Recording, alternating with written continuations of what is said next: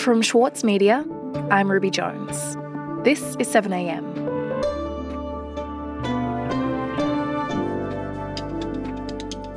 In 1992, the UN General Assembly agreed that December 3 every year would be International Day of People with Disability. It marked an early attempt to treat disability as a human rights and access issue, something that was becoming a movement across the world at the time. Here in Australia, it was the same year that Australia passed the Disability Discrimination Act. But 30 years later, how much progress has been made? And has society really stopped viewing disability through the lenses of medicine or charity? Today, contributor to the Saturday paper, writer and critic Olivia Muscat on what the day means to her and how it could be done better. It's Monday, December 5. So, Olivia, would you mind beginning by just introducing yourself? Sure. I'm Olivia Muscat. I'm a totally blind writer, performer, critic, disability arts activist, and educator. And I think that sums it up in the shortest way possible. mm-hmm. uh, great. Thank you. And the reason that we're speaking today is because we've just marked the 30th anniversary of the celebration of the International Day of People with Disabilities. So, could you tell me a bit about what you have been thinking about this day as it's approached? Mm, yeah, around this day, it's very much uh, celebrating the achievements and contributions of disabled people. And I feel a lot of the time, the rest of the year, it falls back into that contrast. And it's difficult for me to put into words, I'm sorry, because there's that feeling of needing to support rather than uplift. And I think those two things are very different. Support you know, having the connotation of, oh, they need help. We need to do things for them, but also look down on them. Whereas uplifting, which is, you know, the, the vibe that tends to be given out around, you know, International Day of People with Disability, it's very different. It's much more positive. And that's great, but it sort of doesn't get carried through the rest of the year. And, and that to me is a very obvious contrast when nobody's kind of watching, when it's not in the public consciousness we kind of get forgotten. Mm. And I imagine that you would have been involved in a lot of different kinds of events around this day over the years. Would you be able to tell me a bit about that and, and the ways in which you've observed people? I'm thinking here of perhaps corporate organizations or even politicians engaged with the day. And, and what have you observed about the way that people tend to kind of use this event? It's one of those days where people will throw a morning tea or an organization might dig out the one person that works for them that has a disability and showcase them on social media or ask them to speak at an afternoon tea for no sort of compensation in, in, in, for the extra work that they're putting in to sort of be the ambassador, be the spokesperson. A lot of the time, it can feel really tokenistic. I don't like speaking on behalf of an entire community, but I'm pretty sure I would have people agreeing with me on that part.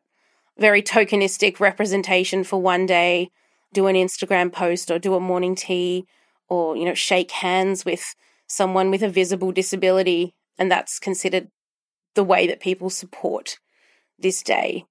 No talk of actual change, making things better. Yes, there is talk of that but it kind of gets lost, I feel, in a lot of the, yay, look, I know one disabled person sort of rhetoric that goes around a bit. And look, that could be a gross generalization. And I know there are lots of people who don't do that and really make an effort to be allies all year round and do things differently. But it's it's really difficult to see organizations who will find it within their means to have an Auslan interpreter or an audio describer or a speaker with a disability for this for this one day and then the rest of you don't even engage. It's not a priority at all. Mm.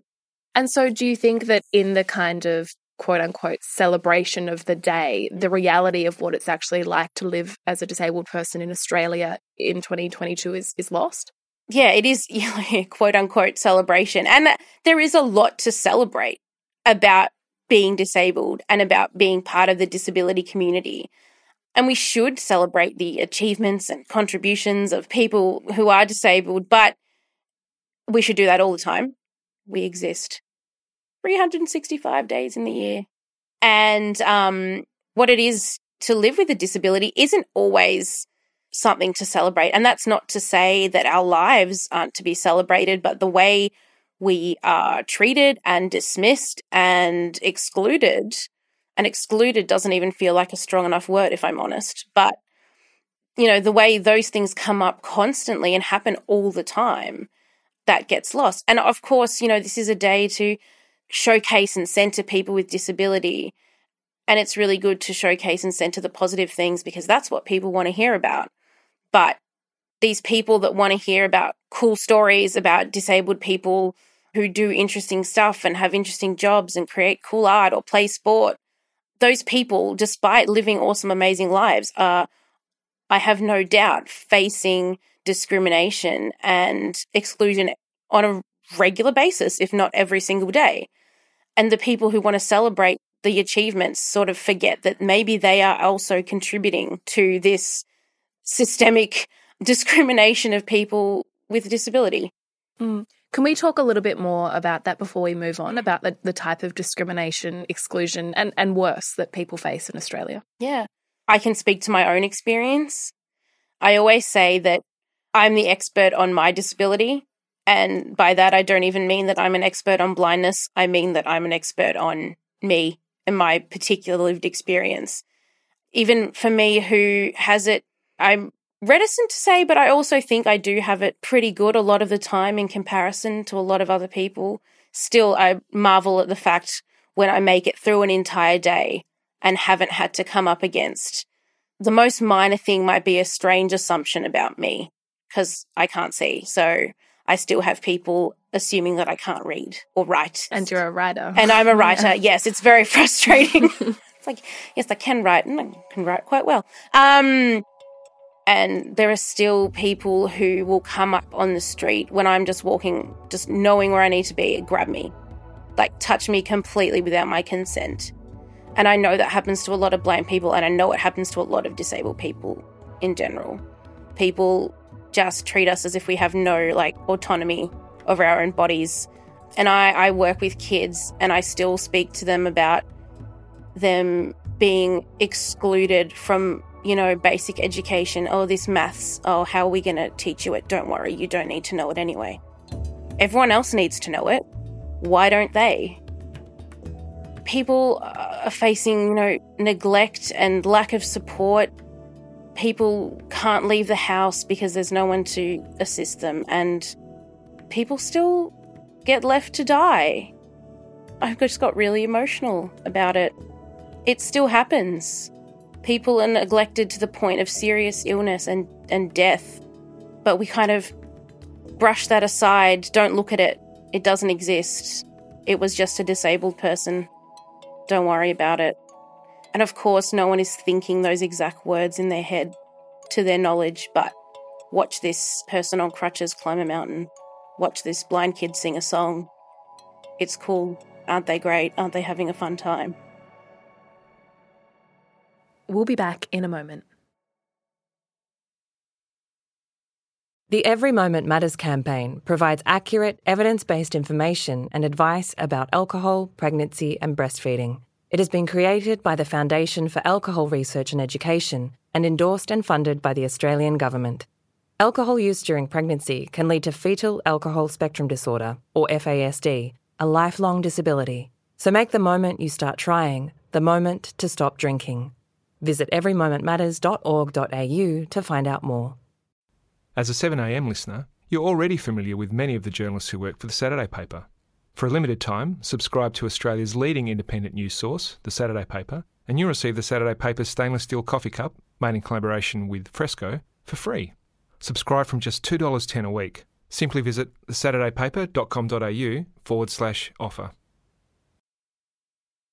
For me, I feel like International Day of People with Disability is a way to amplify the voices of people with disability, to create more change, to disrupt. By having a day for people with disability, you're allowing them to actually feel valued, to feel respected, to know they can be honoured by having a day for them to embrace who they are. I've always and strongly. I think International Day for People with Disabilities, it's very important um, that we do this because it's the one day of the year that we are able to get out there to showcase our abilities, not our disabilities. Olivia, we're talking just a few days after the 30th International Day of People with Disability. And you were just speaking about some of the, the awful situations that people with disability are put in in Australia and what the reality of that is in 2022. So, in that context, can this day still have value? Can it make a difference? I think it, it does have value and it can make a difference. I think can is the operative word there you know, you can't be the focus all the time. So it's good to have a time where you know this is this is a time where we can talk about this and bring these issues to the sort of general consciousness, the non-disabled consciousness. If someone hears a speech or reads an article or a piece of writing from a disabled person that shifts their thinking, that's great. And that can never be a bad thing. Though it possibly needs to be more of an opportunity to, yes, showcase the positives, showcase the amazing things, but to encourage people to engage with the things that they can do to be different and to hopefully make a positive impact on someone's life. Yeah, well, let's talk a bit more about yeah. that. What would you like people to bear in mind what would actually make a difference to the 20% of Australians who are living with a disability? What would you suggest that people reflect on and, and the actions that they could be taking? Mm, that that is a massive question. There are lots of things. I think disability is so varied, so broad, encompassing so many different things and so many different access needs that it's it's sort of hard to answer. But the one thing I can answer with confidence is that please go and celebrate disabled people, but celebrate them all the time and acknowledge that, you know, there are still barriers and there are still awful things happening that you might be looking away from and acknowledge that maybe you're part of that and examine what you could do to change your attitudes and change other people's attitudes and don't leave all the work to disabled people. And and I hesitate to say ask questions because people still think it's okay to just like walk up to a disabled person in the street and ask them really random stuff. You know, I still get people just like coming up and asking me, So do you like dress yourself? And I'm like, Is this appropriate for the train platform? But you know, when it's appropriate contextually, ask questions and then don't be afraid of the answer because the answer might be something you don't like. If you ask a disabled person a question about what they need or what you could do differently, and you're expecting to hear, oh no, you're great, just keep doing what you're doing, you're probably in for a rude shock.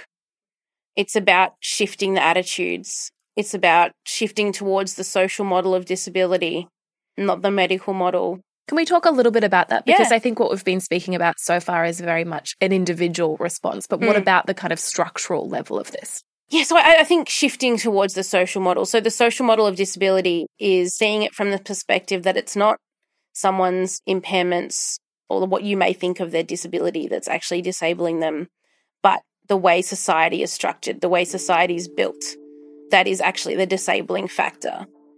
Really simple example is that if there's a book in front of me in print, I'm not disabled by the fact that I can't see I'm disabled by the fact that that book is in a format that I cannot access.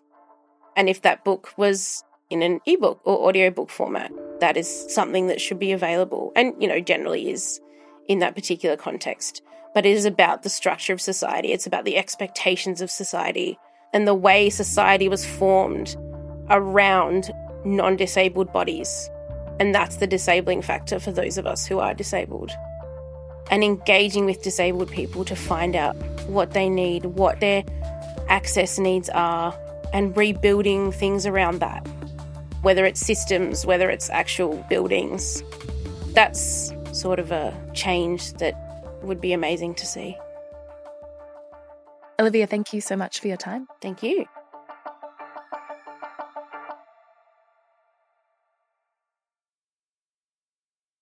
For longtime editor Winnie Dunn, there were a few rules she followed when writing her debut novel. I really don't subscribe to writing for the sake of, you know, trauma dumping or getting your trauma out. That's what a therapist is for. Please, please go see a therapist. We're very pro therapy on yeah, Read This. if that's if that's what you're using writing for. I'm Michael Williams, and on this week's very therapeutic episode of Read This, I chat with Winnie Dunn. Listen wherever you get your podcasts. Also in the news today, the federal government is attempting to work with states on energy price caps before Christmas and is hoping to reach an agreement at Wednesday's National Cabinet meeting.